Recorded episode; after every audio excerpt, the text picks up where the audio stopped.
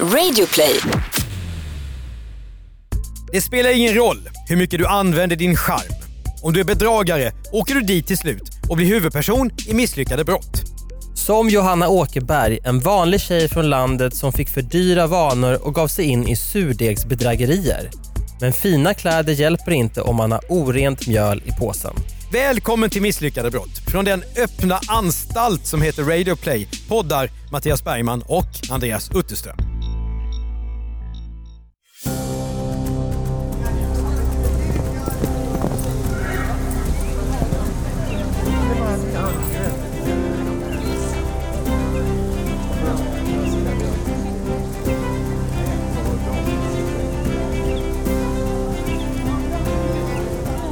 Kvinnliga brottslingar är ovanliga i Sverige.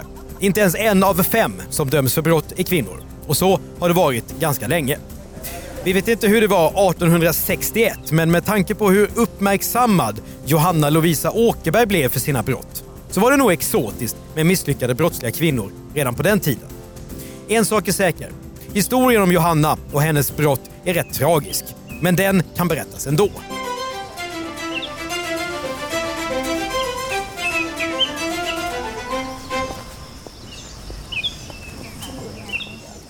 Johanna heter Älg i efternamn när hon föds i Dillnäs den 3 december 1824. Dillnäs ligger utanför Mariefred. Inte heller så långt ifrån dig, Andreas. Nej, men eh, va? Är det inte? Jag vet inte. Jo, det är det. Det är Vänern. Dillnäs ligger utanför Marief... Ja, Mariefred ja, ja, precis. Det är inte alls Nora. Sörmland. Dillnäs ligger utanför Mariefred.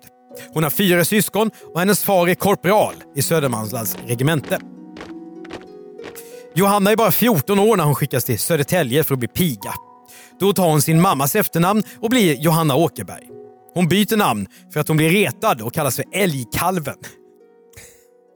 Så livlig och uppsluppen är hon tydligen som tonårstjej. Hur vet vi det här? Jo, från skriften Den beryktade äventyriskan Johanna Lovisa Åkerbergs levnad och vinglerier. På sin tid en riktig bestseller på cirka 30 sidor som handlar om Johanna och hennes kriminella bana. Lite som ett misslyckade brott-manus fast på 1860-talet. Ja, för true crime-genren var ju superstor även på den här tiden. Verkligen. Och, eh, tydligen så var den här lilla skriften om Johanna, som då är med dagens mått mätt etiskt ytterst tveksam kan jag säga. Vadå, för att hon hängs ut eller för att man... Något Eh, fruktansvärt. Ja. Och alltså hon eh, döms ju av den här författaren som är anonym eh, på ett hårresande sätt utan att hon har liksom blivit dömd. Det är, inte, det är inte bra. Men den lär vara en av de mest sålda skrifterna i Sverige på den här tiden. mm. Så att eh, ja, folk gillar ju på något vis eh, brott och när, eh, när livet ställs på sin spets. Mm. Och har alltid gjort. Efter några år kommer Johanna till Stockholm. Och som alla vet, när man flyttar in till storstan med alla dess lockelser så går det åt skogen för en del. I storstan finns det syndigt uteliv, glammig lyxkonsumtion och extravaganta människor. Nu är det 1843. Stockholm vid den här tiden är inte som idag. Arbetarna sliter hårt och skillnaden mellan de som har och inte har är ofattbart stora. Under tiden som Johanna bor i stan växer Stockholm från 85 000 till 135 000 invånare. Den som har en trerummare kan ha 8-9 inneboende i lägenheten, som ofta är i ett bedrövligt skick. Vartenda år drabbas Stockholm av koleraepidemier. Var tredje barn dör innan det hinner fylla ett år. Så dålig är hygienen. Men det avskräcker inte Johanna Åkerberg. För i Stockholm har man ändå chansen att skapa sig ett nytt liv. Och om man ska försöka vända sitt liv så är det inte på någon bondgård på landet, utan i stan. När hon är 22 år får hon anställning som kammarjungfru hos generaltulldirektören friherre Karl-Henrik Gyllenhaal, som är släkt med skådespelarna Maggie och Jake Gyllenhaal. Fantastiskt. Ja, det är det faktiskt. En adlig släkt som fortfarande finns. Men när Johanna träffar den rike grosshandlaren C är det första steget mot elände. Hon blir gravid och får sparken. Men Knösen försörjer henne ett tag så att hon kan överleva. Johanna bor på Drottninggatan 17 och nu vänjer hon sig vid lyx. Fina kläder, möbler, ett borgerligt liv. Som det står i skriften om henne, att hon Ohjälpligt föll ner i utsvävningarnas dy och råkade in på sina oerhörda vingleriers bana. Mm. Så där skri- beskrivs i den där skriften som jag ju har läst. Du har inte läst den i sin helhet? Nej. Nej. Den här, eh, låt oss säga stilistiken, vad ska vi säga, sättet att skriva, det är, går igenom ganska mycket i den här mycket moralistiska berättelsen. Det här med förståelse för eh, att, att människor kan ha olika förutsättningar i livet eh, Nej. lyser med sin frånvaro misstänker jag. Nej, det bryr vi oss inte om här. Vinglerier då? Ja, det är brott det. Och i Johannas fall handlar det om bedrägerier. Från och med nu så ägnar hon resten av livet åt att utnyttja skuldsedlar som hon belånar och viftar med för att förhandla saker på kredit. Det är korta lån som hon sällan betalar tillbaka. Idag skulle man kunna jämföra med sms-lån. Men på Johannas tid fanns ingen datateknik och skuldsanering som skulle göra den där processen kort. I lilla Stockholm på 1850-talet kan man sparka skuldbollen framför sig under lång tid innan det är någon som drar i bromsen och larmar polisen. Johannas mamma kommer också in till stan. Hon har blivit änka och flyttat till det sunkiga Skanstull på Slumsöder. Och det är riktig slum på den här tiden. Men en sak står högt i kurs precis då som idag. Surdegsbröd. Vilket är... Ja. Så Johannas mamma försörjer sig genom att baka och sälja sånt. Johanna ser lystet vilka intäkter mamman kan göra. Och hon ska nu börja baka själv. Men se, yttrade gumman nyligen, jag betalade mitt mjöl men Johanna tog sitt på kredit. Mm. Johanna Åkerberg klär upp sig i de finaste kläder och går stan runt. Alla mjölhandlare låter lura sig och ger henne ingredienser till, mjö- till brödet mot kredit. Men varje gång de går hem till henne och sen ska ha betalt så säger hennes mamma att Johanna plötsligt har gått på något ärende. Är det här en person som flörtar sig till de här eh, krediterna och är liksom charmig tror du? Ja, det beskrivs ju så i den här, i den här berättelsen. Ja. Eh, och ja, hur det är i verkligheten, det vet vi ju inte. Men sen är det också så att det är kanske inga problem att få kredit om man har fina kläder och går stan runt i det här eh, klassamhället. Som, som det är då, det är ju, det är ju samma sak eh, idag att eh, det är klart att man bedömer någon utifrån, är den hel och ren och vad har den för kläder, vad finns det som signalerar status? Absolut. Och vad man också förstår när man läser den här berättelsen är att det här med att ha skuldsedlar som man går runt och, och vevar på olika sätt och omsätter växlar och allt vad det är. Det är en mycket komplicerad och väldigt vanlig grej på den här tiden. Så att, att saken att hon har kredit är inte så konstig i sig tydligen. Men hon måste ju vara, det här är ju en person, hon blev ju piga som tonåring. Mm. Måste vara en person som ändå har lyckats lära sig hur det här funkar. Därför att för att göra den här typen av Mm.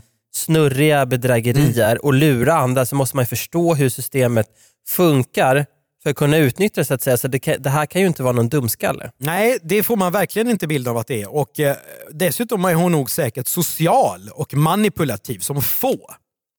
Så att det, det är rätt intressant eh, människa som döljs bakom den här eh, boken, berättelsen, som finns i pdf på nätet. Ja. Nu är Johanna inne på brottets bana. Det verkar helt enkelt som att hon har för hög burn rate. Hon kan inte anpassa sin livsstil efter sin plånbok. Vi vet inte om hon har något jobb heller och därav alla ekobrott som ska komma. 1851 är hon 29 år gammal och får kontakt med en ny man och det leder riktigt illa. Greve W, han är anställd på Stockholms slott. Och han är också hallick till höga herrar som det heter i hovet som vill ha kvinnor. Det här är alltså en slags dåtiden, Dor, dåtidens Doris Hopp. Ja, dessutom på slottet. Ja, Så exakt. att det är ju... Doris Hopp ju som alltså var känd eh, bordellmamma i samband med Geijeraffären. Ja, det var ju call girl-verksamhet. Exakt. Det var ju ingen bordell Nej, på det sättet. Men, ja. men nu blir alltså Johanna försörjd av en sån här hög herre, det vill säga en sexköpare. Och de får en dotter tillsammans. Men barnet dör när hon bara är två år. Och då är det slut på underhåll. En ekonomisk katastrof för Johanna. Men nu har hon vant sig vid att leva bekvämt utan att arbeta. Så hon tar strid för den anonyma pappans pengar. En rådman får mannen vid hovet att ge henne 10 000 riksdaler banco. Och det motsvarar, vilket du gärna vill höra Andreas, Ja. 1 047 780 kronor idag. Bäst hade det nog varit om Johanna hade fått sina pengar cash. Men den här summan står istället på en revers, alltså en skuldförbindelse. Men den stora summan går att använda ändå. Johanna visar den som säkerhet för att handla vad hon behöver. Och skuldsedeln övertygar procentare som hon har skulder till också. Procentare är alltså ockrare helt enkelt. just De det. lånar ut pengar mot eh, gigantisk ränta. Som vissa låneinstitut idag. Privata eh, låneaktörer, ja eller folk som rör sig i eh, träskmarkerna idag och eh, lånar ut till eh, folk i vissa branscher som sen hamnar i problem för att skulden hamnar hos män i skinnväst. Ja, precis. Mm. Och vid den här tiden så anses tydligen Johanna se ganska bra ut. Och nu ska jag försöka läsa en Ja. text då som är inte så ung. Hon var icke allenast elegant klädd utan hade även ett aktningsvärt utseende. Hon är av medelmåttig längd, snarare ljus än mörk, ser något äldre ut än hon verkligen är, talar mycket redigt och städat, har ett runt och välbildat ansikte så som vanligt med kvinnorna från Södermanland. Fina händer, alltid klädda i fina handskar och har i allo sådant yttre skick som kan förleda en obekant att tro henne tillhöra ämbetsmannaklassens fruntimmer. Mm. Men det här sätter ju, tycker jag, lite fingret på vad vi pratade om innan. Hon, hon ser bra ut, Mm. hon har ett bra välvårdat språk, för det var säkert en väldigt skillnad på, Mm. med, beroende på klass på den här tiden. Eh, hon har fina händer, alltså hon har inte ägnat sig åt för mycket, hon har inte skurat så mycket den här kvinnan. Mm. Och fina handskar Mm. och har någon slags sätt att föra sig som gör att man tror att hon är ämbetsmannafruntimmer. Alltså medelklass. Ja, Ja, hon spelar spelet helt enkelt. Ja. Och Sen eh, tycker jag det är en liten bonus det här att kvinnor från Sörmland på den här tiden tydligen eh, har ett runt och välbildat ansikte ganska ofta. det, det, finns pe- det finns pengar nog att man kan äta sig mätt då, eller vad är det som är tanken? Jag tycker, ja, ja, min tolkning är att det är vanlig eh, rasbiologi. Mycket möjligt. Mycket möjligt. Men eh, ja, du tyckte det var lite småmäckigt att läsa det här. Och det är det såklart för du har skrivit 1861. Kvinnor med Q och så vidare. Ja. Ja, jag har ju då läst 30 sidor av det här så att jag förstår vad du menar. Ett poddtips från Podplay. I fallen jag aldrig glömmer djupdyker Hasse Aro i arbetet bakom några av Sveriges mest uppseendeväckande brottsutredningar. Går vi in med hemlig telefonavlyssning och, och då upplever vi att vi får en total förändring av hans beteende. Vad är det som händer nu? Vem är det som läcker? Och så säger han att jag är kriminell, jag har varit kriminell i hela mitt liv men att mörda ett barn, där går min gräns. Nya säsongen av Fallen jag aldrig glömmer på Podplay. Nu hittar Johanna en ny man som är av lite bättre virke än de andra. En hantverkare som hon skulle kunna gifta sig med. Det blir inte av, även om de får ett barn tillsammans. När de flyttar isär så får hon en revers av hantverkaren för hon har investerat i hans firma med sina 10 000 riksdaler. Ska vi reda ut då vad revers är för något? Ja, det är en skuldsedel som vi sa innan. Just det. Det vill Mm. säga, om jag, eh, om jag är skyldig dig 10 000 riksdaler Ja. så skriver vi gemensamt på en revers. Du och jag skriver på. Det är alltså ett avtal som beskriver att jag är skyldig dig pengar. Då kan jag komma och vifta med den och sen ska ju den lösas in till slut. Just det. Men sen så är det ju då att man har den här reversen och sen så kan man då belåna den i nästa steg. Att man visar den för någon pantlånare och säger jag har ju den här reversen. Då får du ta den och sen så, ja det, det blir jidder. Ja. Och det är precis det som Johanna Åkerberg håller på med. Och den som har givit henne de här lånepengarna när hon belånar reversen, han får sen gå till hantverkaren och stämma honom. Så man kan ju föreställa sig vilket Hawaii det är av det här i Stockholm på den här tiden. Det här är nu ingen jättehärva som Trustor eller Fermenta, men Johanna Åkerbergs ekobrott är sluga och hon tycks aldrig ge upp. Det blir mängder av fall där hon lurar folk på pengar och prylar. Till exempel en kamrer på gaslysningsbolaget narrar hon genom att låtsas vilja köpa aktier i företaget. Och det slutar med att hon vittjar honom på 200 kronor. I en buntmakarbod på Mynttorget i Gamla stan hittar Johanna vackra muffar utav mårdhår. Alltså trevliga, ihåliga cylindrar av päls som man värmer händerna i på vintern. En muff ska hon själv ha och en är till dottern. För att förhandla på krita visar hon sin stora revers på den här livstidsräntan. Sen går hon genast till en vaktmästare som hon har haft annan business med och pantsätter muffarna för 50 riksdaler. Hon, han tar såklart muffarna, men då övertalar hon honom att få tillbaka dem mot att de 50 riksdalerna omvandlas till en skuldsedel. Sen går hon med muffarna till en pantlånare och får 40 riksdaler för dem. Jag, jag, jag tror inte jag hänger med här riktigt. Nej, och jag har ändå förenklat det, det lite grann. Men, kan, Men- kan, kan du koka ner vad hon gör egentligen? Hon, för hon har ju, finns det ett bestående värde i botten här eller finns det ingenting egentligen? Jo, det finns ett värde i form av reversen.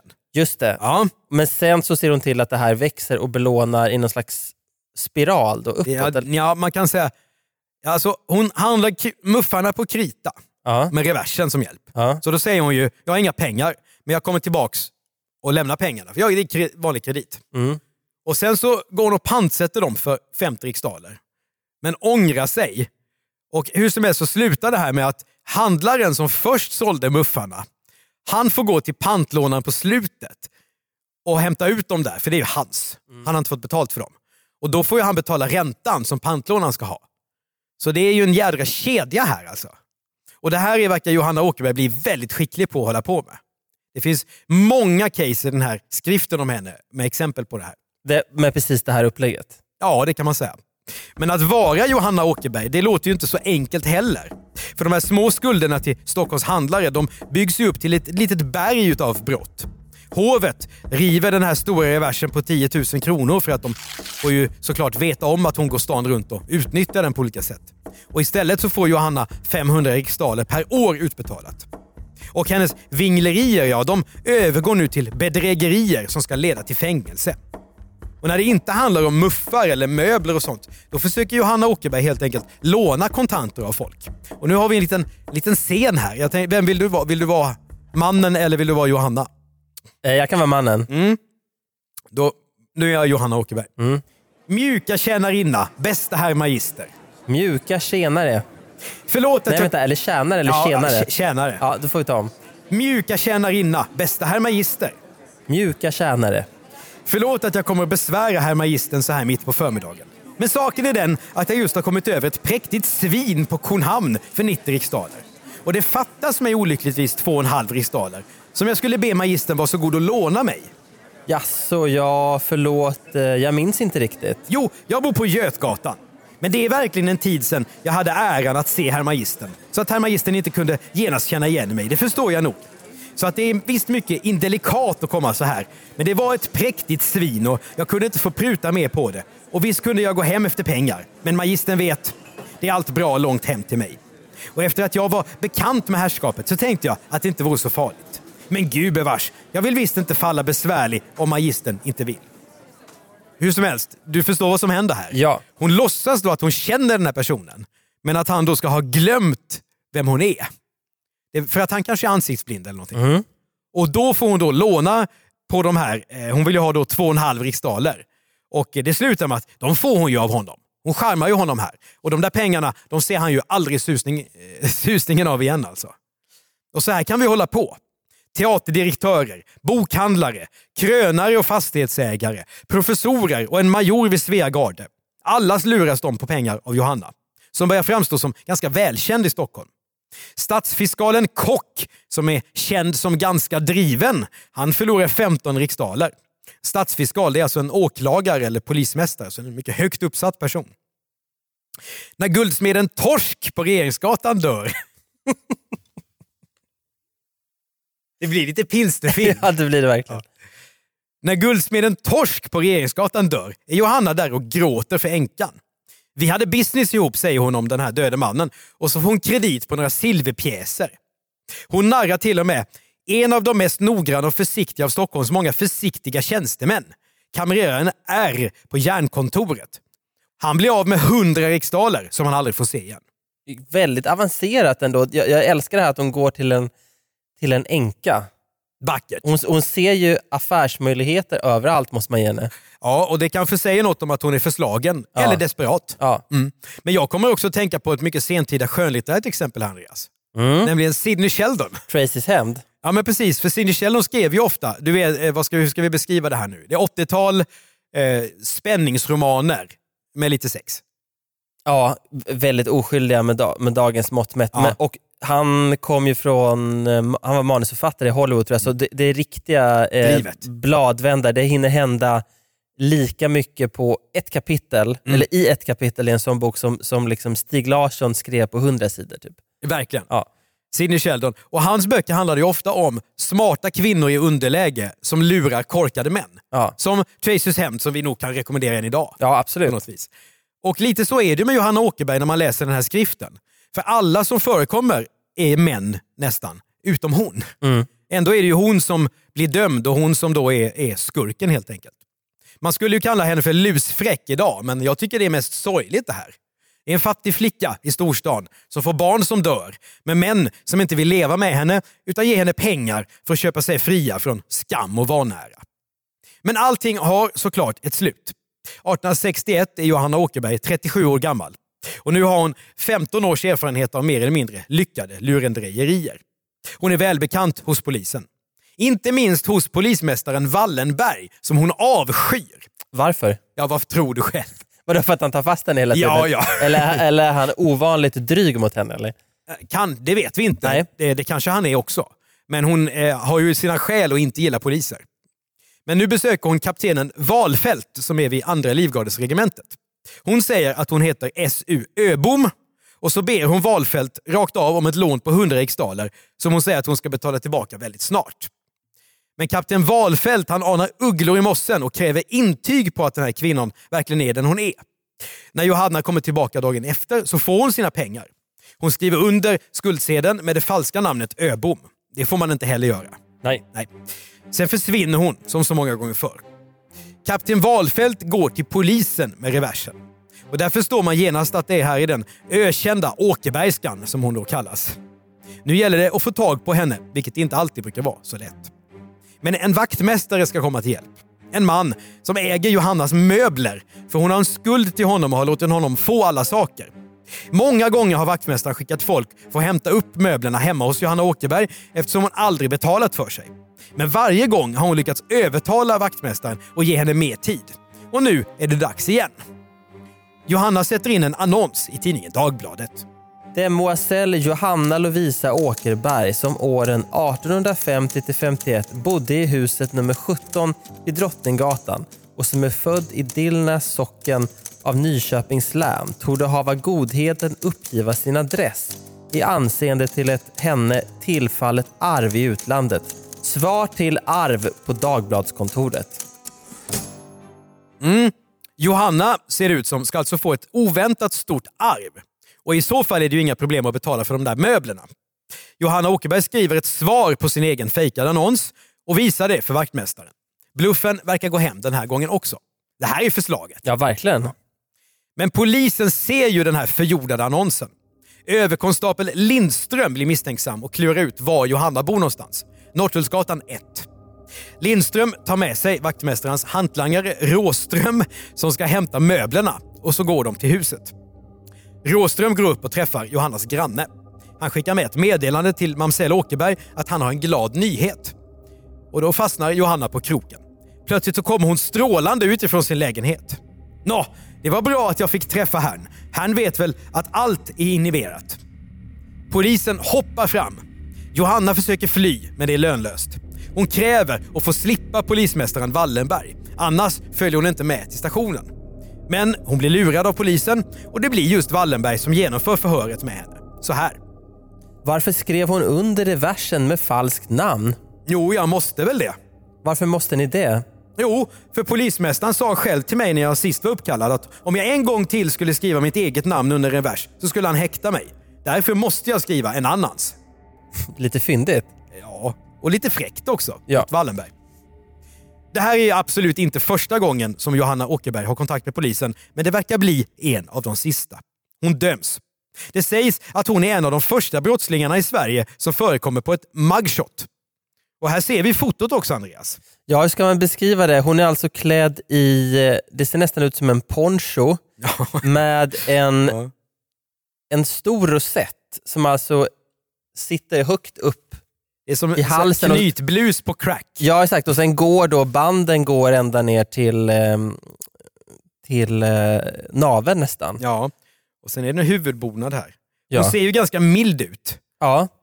Eh, Men eh, ja, det vet jag inte. Det är fantastiskt det här fotot faktiskt. Och det är ju, det, det är ju en, eh, en halvkroppsbild, så det är ingen, inte bara en bild på ansiktet. Och det, det roliga är ju att klassiska mugshots så är ju folk allt annat än stylade, men här ser det ut som att hon har gått till porträttfotografen. Verkligen. Ja. Och eh, visst är det intressant rent historiskt det här med fotografier på, på, eh, som är så gamla. Verkligen. Johanna Åkerberg pratar nu med sin mor för att få hjälp. Mamma ska gå upp på slottet, ber hon. För i hovet finns ju den höge herren som är en av de män som har bidragit mycket till Johannas olycka. Men det blir ingenting av med något slottsbesök. 1865 rapporterar Dagens Nyheter att Johanna har dragit till Köpenhamn och försökt luras på nytt. Men polisen har ordentlig koll på henne och hon sätts i fängelse. Där blir hon sjuk och dör 1872. Hon blir 48 år gammal. Det låter inte mycket, men det är faktiskt i linje med den förväntade medellivslängden vid den här tiden. Skriften om Johanna Åkerberg som vi har citerat ur ges ut 1861, innan domen mot henne har fallit. Vilket ju är helt absurt att man, Ja. att man liksom skriver om henne som att hon är skyldig fast dom inte har fallit. Mm. Hon var säkert skyldig många gånger tidigare, men det är ju, den här är ju, idag, med dagens mått mätt så är den ju etiskt helt oförsvarbar. Ja, ja. Och hon beskrivs ju också hur hon eh, ser ut och hur hon uppför sig på ett sätt som man är helt säker på att författaren inte har en aning om. Det är klart. I skriften står det i alla fall så här. Hennes liv är värt att betrakta som lärorikt och varnande för de unga kvinnor som från landet kommer till huvudstaden vid unga år. Tänk på det ungdomar. Du har hört ett avsnitt av Misslyckade brott. Jag heter Mattias Bergman och den görs också av Andreas Utterström, exekutiv producent Jonas Lindskov. När vi inte gör den här podden för Radio Play så kan du också lyssna på Misslyckade affärer och Jag var där. När vi inte håller på med poddar, vi, när vi inte är här I vanliga fall. i vanliga fall så kallar vi oss för commercial content och hjälper företag att berätta om sig själva. Då gör vi också podden Världens bästa innehåll. Prenumerera gärna på den här podden och sätt betyg så är det fler som hittar oss. Och glöm inte att skicka tips till oss om andra case vi borde berätta om. Vi blir superglada och den här säsongen hade aldrig blivit av om ni inte hade hört av sig i den här utsträckningen som ni gör. Skicka ett mail till Misslyckade at bplus.se. Ska vi ta en bensträckare eller? Kan vi göra. Ett poddtips från Podplay. I podden Något Kaiko garanterar östgötarna Brutti och jag, Davva, dig en stor dos skratt. Där följer jag pladask för köttätandet igen. Man är lite som en jävla vampyr. Man har fått lite blodsmak och då måste man ha mer. Udda spaningar, fängslande anekdoter och en och annan arg rant. Jag måste ha mitt kaffe på morgonen för annars är jag ingen trevlig människa. Då är du ingen trevlig människa, punkt. Något Kaiko, hör du på Podplay. Därför är gardinerna.